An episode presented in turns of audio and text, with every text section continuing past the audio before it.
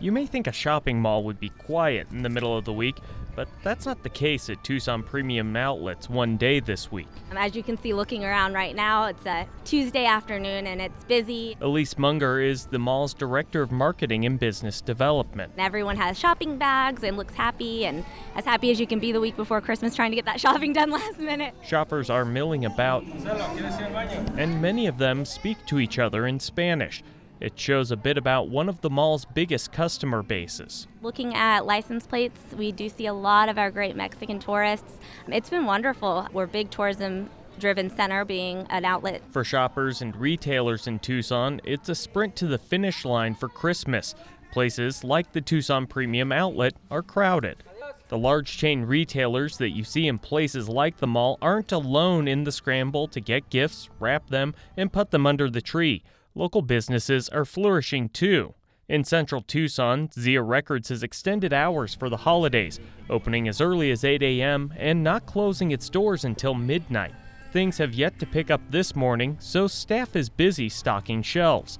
Billy Englert is the manager at Zia's Speedway location. It's a little quieter in the mornings. Music buyers are, they're not the earliest risers, but as we get into the day, it really picks up. Many have blamed online music and movie distribution for reducing the number of brick-and-mortar stores like Zia, but Englert says he thinks many shoppers have stayed loyal to his store because of the experience of shopping there. You can't deny how convenient that internet shopping is, but there's something about coming into the record store, digging through it, looking through it, kind of getting lost in there, that I just don't think you can get online. While Zia has held off the internet sales trend, another Tucson retailer has a different tactic. If you can't beat them, join them. We started selling books online via Amazon about 10 years ago. That's Sean Feeney, president of Bookman's Entertainment Exchange. He says a big reason the company ventured into internet sales was to find a market for books that are selling nationwide, but not in Arizona.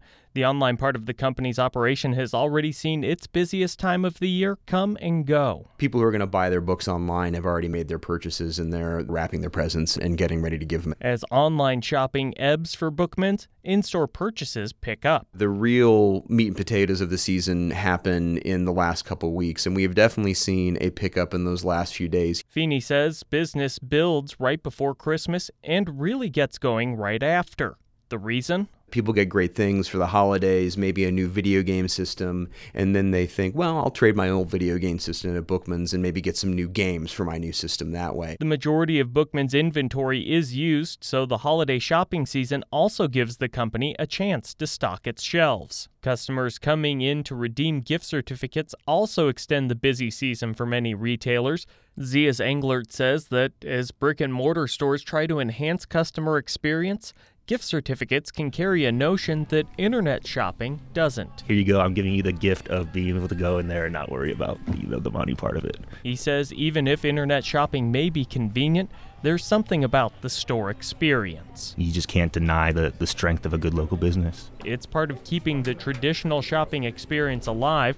How that goes for Tucson merchants this holiday season will be seen when they shut their doors and count the receipts in the next few days. I'm Zach Ziegler, Arizona Public Media.